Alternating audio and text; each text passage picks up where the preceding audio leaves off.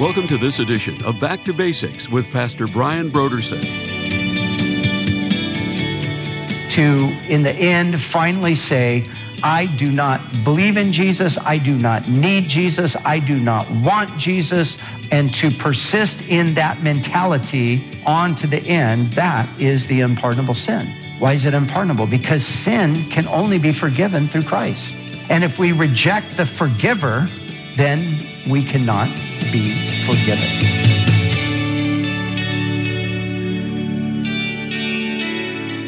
Today on Back to Basics, Pastor Brian continues his study in the book of Hebrews. Join us as Pastor Brian begins his teaching on Hebrews, chapter 10, verses 26 through 39, in a message titled, No Turning Back.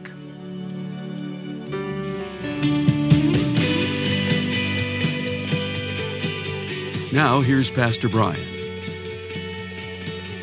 We're going to pick up today in our study of Hebrews. We're picking up today in the 26th verse of the 10th chapter. And as we pick up in the 26th verse, we're, you know, we're kind of breaking into, right into a thought that's being uh, expressed. And so we want to get the continuity here of, of what's being said. But, but the author spent 10 and a half chapters basically just trying to you know, get his readers to understand the beauty, the glory, the awesomeness of the relationship that they now had with God through Christ.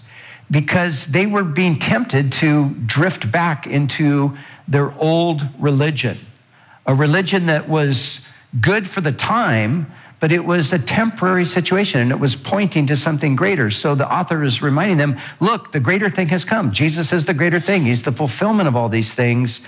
But because of suffering, persecution, challenges, hardship, and a seeming delay in the promises of God being fulfilled, these people were considering returning to the old and, you know, in of course, in the process, they would be turning away from Christ. So, so he's writing to them to warn them about doing that.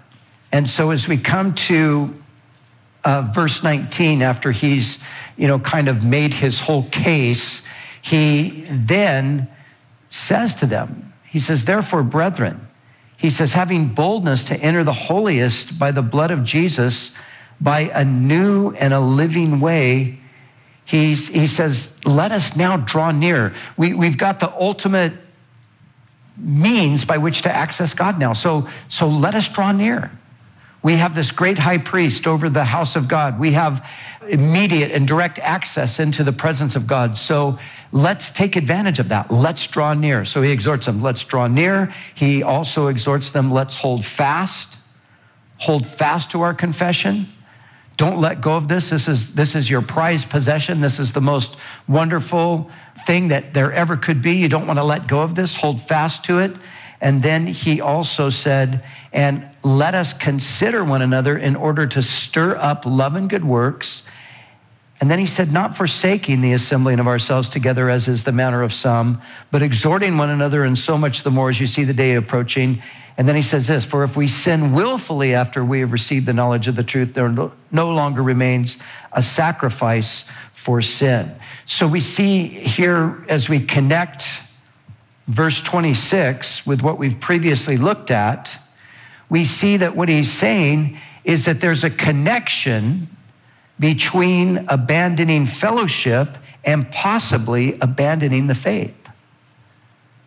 And so that's what he's warning them about.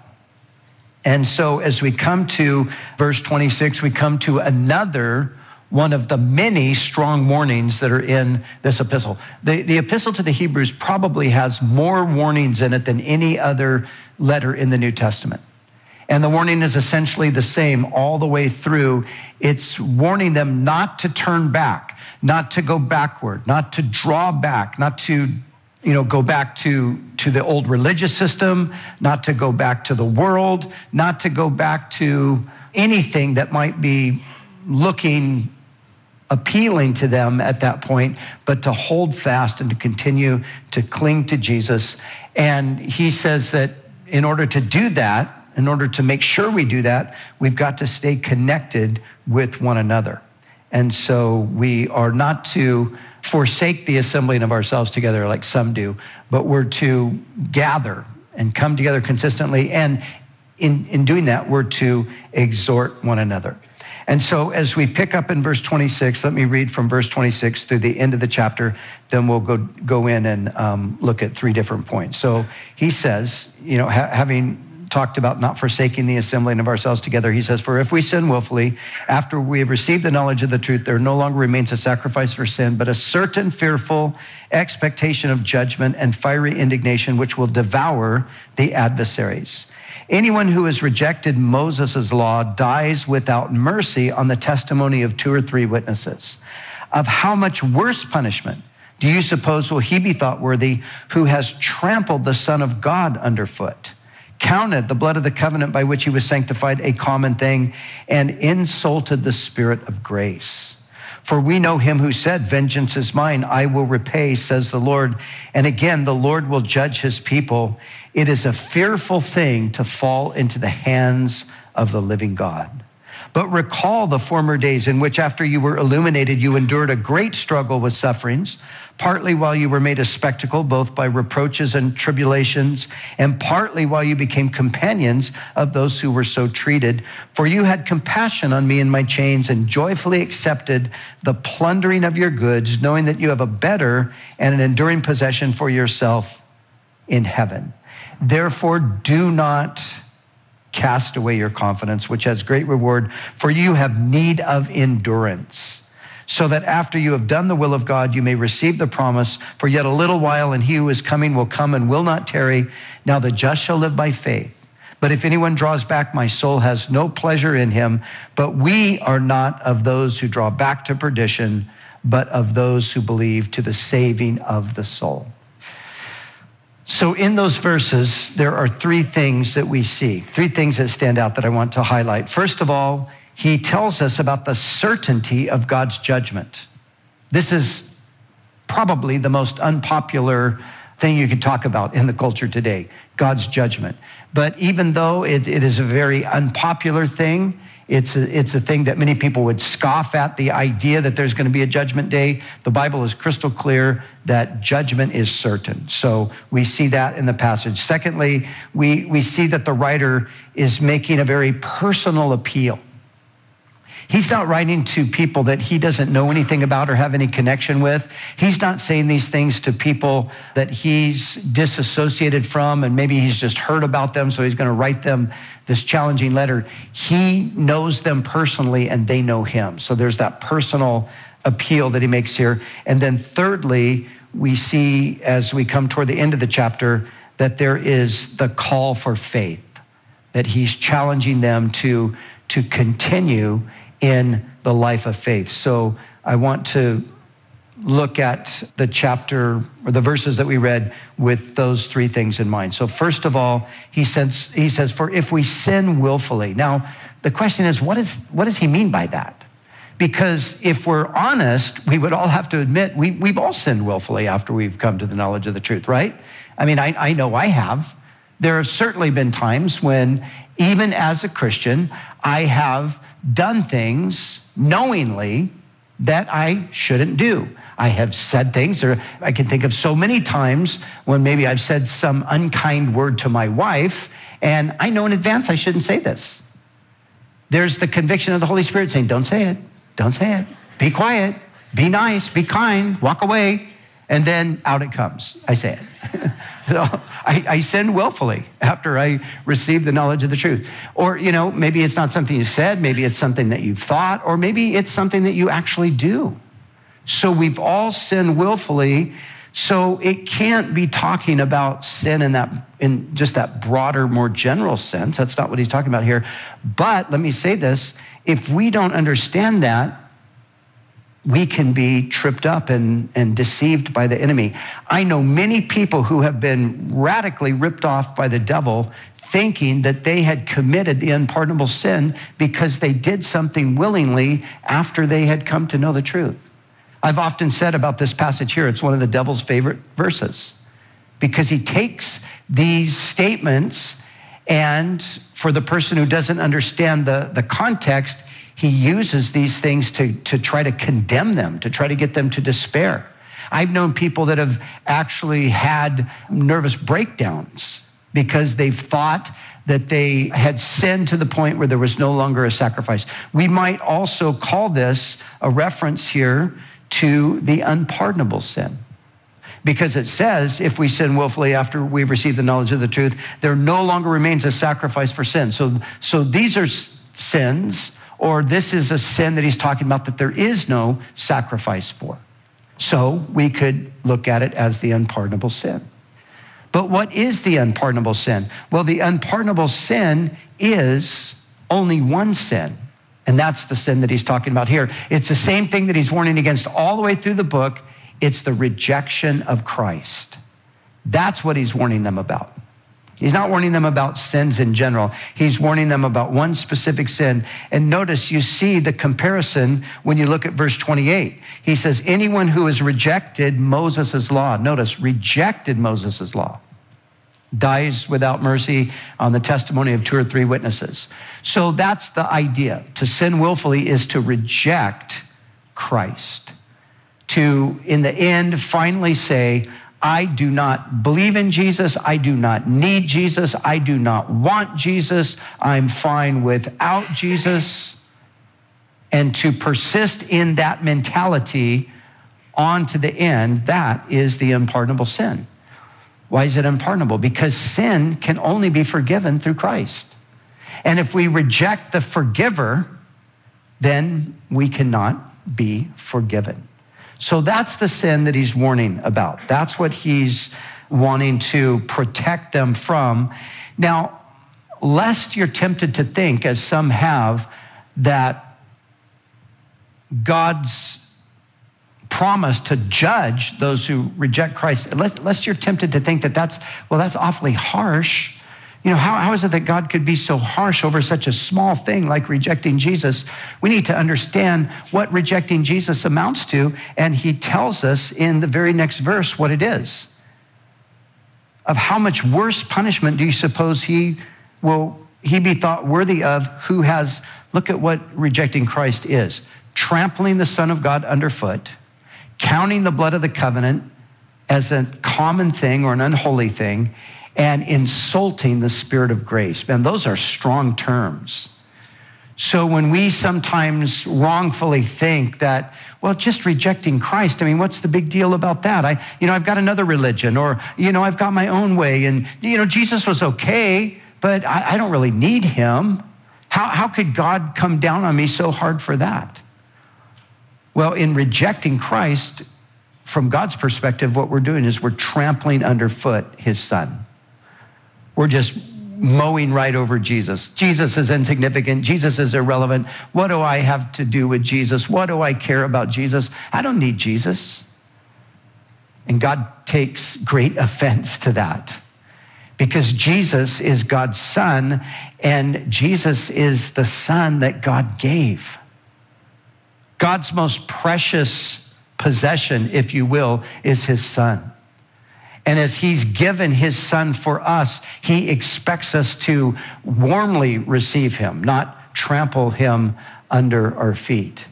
You know, if I were to give my son for in exchange for somebody else, and, you know, hypothetically, obviously, but, you know, if I were to do that and there was a complete disregard for what I had done, there was just a total unthankfulness. You know, hey, it was just your son. Who, you know, who cares? You know how offended I would be. You know how offended you would be by something like that. Well, that's how God looks at the whole thing. He's offended. He sees it as trampling the Son of God underfoot and then counting the blood of the covenant as a common or an, an unholy thing. Now, the word holy means, you know, it's set apart. It's in a, it's in a category all by itself. So unholy and common mean the same thing. Common meaning, of course, like we think common. Oh, it's just common. There's nothing unique about it. There's nothing extraordinary about it. Well, the blood of Jesus is the most precious thing in the universe. It's the blood of the Son of God. Uh, we're told in Acts 20 28 that the church was purchased with the blood of God. because, of course, the Son of God is God. He's God the Son. He has the same nature as the Father. So, from God's point of view, for those who reject His Son, it's as though they're, they're looking at His blood, which is to God the most precious thing. And again, just think with me for a second. Put yourself in the position that, you know, you somehow ended up, you know, giving your child that you love more than anything in the world for the life of others. His blood had to be shed. And they look at it and say, well, what's the blood of Jesus? That doesn't matter. There's no difference between the blood of Jesus and my blood. There's no difference between the blood of Jesus and the blood of some animal sacrifice. There's no difference. Again, this is, this is highly offensive to God. And he puts it, I think he kind of, you know, sums it all up in this is really an insult to the spirit of grace. You know, when you insult somebody, you know, it's a highly offensive thing to insult somebody intentionally, you know, to intentionally insult somebody. I mean, sometimes we can insult people without intentionally doing it. You know, we said the wrong thing and it insulted them, and we come back and say, God, you know, I didn't mean that. I'm sorry. But, you know, for the person who just sets out, I'm going to insult this person. I'm going to humiliate them. I'm going to embarrass them. I'm going to make them feel bad by, you know, my actions or, or by my statement. Rejecting Christ is insulting the Spirit of grace. It's an insult to God. It's like you're spitting in God's face. That's what it's like. It's, a, it's an insult. You know, in certain cultures, there are things that are highly offensive, very insulting, kind of varies, you know, from culture to culture. Certain cultures, though, to spit in somebody's face, that is the greatest insult ever. When we reject Christ, it's like spitting in God's face it's an insult. And, but notice he says, insulting the spirit of grace. It's spitting in the face of the God who's saying, I love you. I, I, I want to forgive you. Come to me and let me, let me cleanse you and wash you. And, and, and the response from this person is just to spit in his face. Get away from me. I don't need that. I don't want that. I don't need to have anything to do with that. Now, you can see just from a human standpoint how radically offensive that is. But that's what the human race is doing to God on a regular basis by rejecting his son. And God declares that there will be a day when there will be a judgment for those who reject his son. And so he goes on and he speaks of that judgment. Vengeance is mine, says the Lord. I will repay. Again, the Lord will judge his people. And then he says, It is a fearful thing to fall into the hands of the living God. Boy, I'll tell you, sometimes I think, you know, how can we be so delusional as human beings? You know, how could we be so arrogant? How can, how can we take the position that we take? Against God. You know, it's, I mean, sometimes you see the person, you know, maybe somebody on TV, uh, you know, who's got a reputation for being an atheist or something, and they're, they're mocking God and just making a joke out of the whole thing. And I think, wow, you know, how, how could it be that we could be so deceived as to think that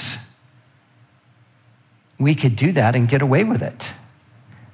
You know, there, there's, there's a time of reckoning that will come.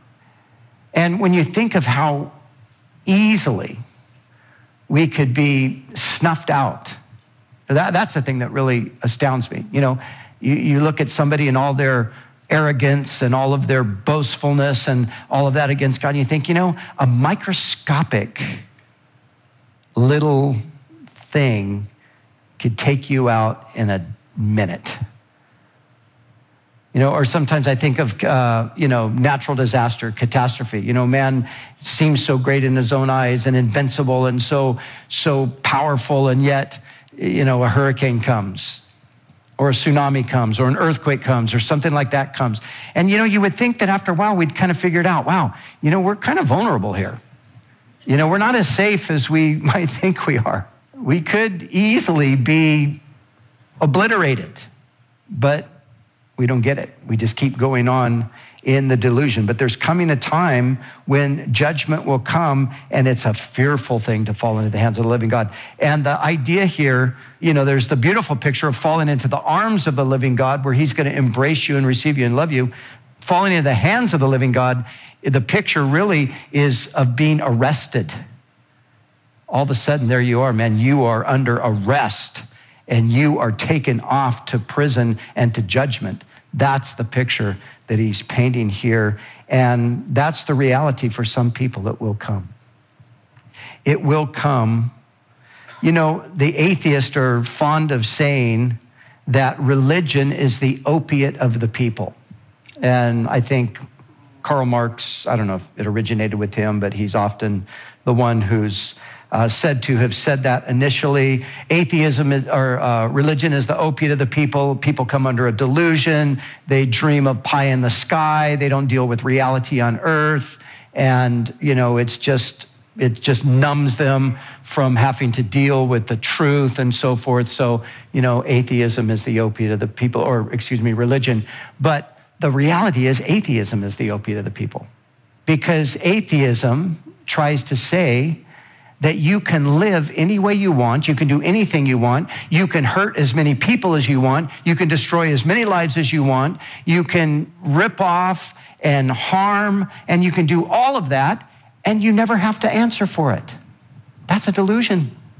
That is a delusion because, listen, there's a judgment day coming.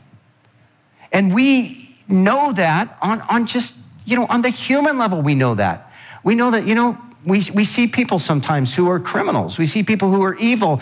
And, you know, you just know, man, you know, someday, what do we think in the back of our minds? We think, you know, someday it's all going to catch up with that person.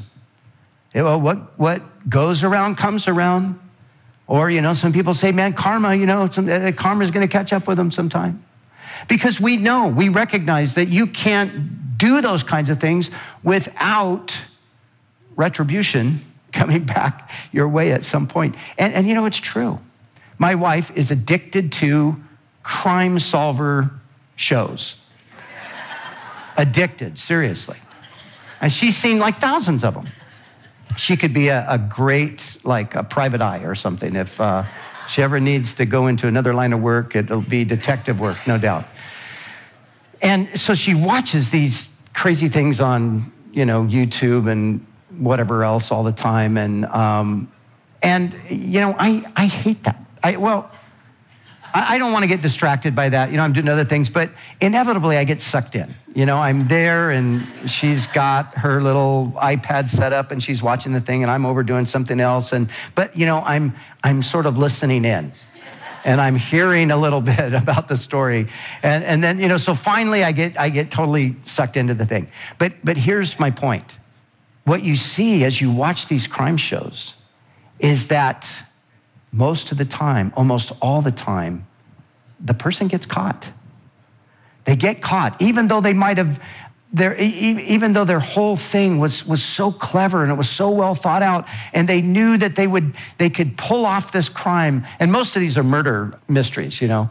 But it's amazing to just see over and over and over again how in the end they get busted they get caught. And, you know, there's a passage back in, I think it's in Numbers, and it says this it says, Be sure that your sins will find you out.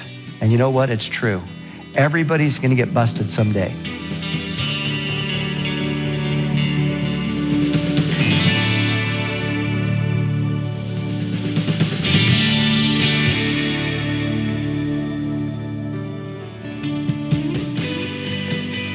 For the month of February, Back to Basics Radio is offering a book titled Gentle and Lowly The Heart of Christ for Sinners and Sufferers by Dane Ortlund. The world, the flesh, and the devil are constantly at war against us Christians, and sometimes we feel defeated, and at others we give in to the pressures of sin and compromise. But in those times, we should not expect harshness from heaven. We can expect the gentleness of Christ to draw us in all the more, because it is God who sets the terms by which He loves us, no matter how unlovable we think we might be. So, no matter what your sin or how long you've been sinning, Jesus will never cast you out. If you need to be encouraged about Jesus' unfailing love for you, or if you know someone that needs to know Jesus' love for them, we encourage you to call us right now at 1 800 733 6443 or visit us online at backtobasicsradio.com to order Gentle and Lowly, The Heart of Christ for Sinners and Sufferers by Dane Ortlund. And when you give a gift to Back to Basics, we'll send you this book as our way to say thank you. We do appreciate your generous support of this ministry. We'd also like to remind you that all of our other resources are waiting for you at backtobasicsradio.com or by calling our request line at 1 800 733 6443. That's 1 800 733 6443. Our desire is to encourage you in your daily walk with God. We'll continue next time with more valuable insights from Pastor Brian as we study together in the book of Hebrews.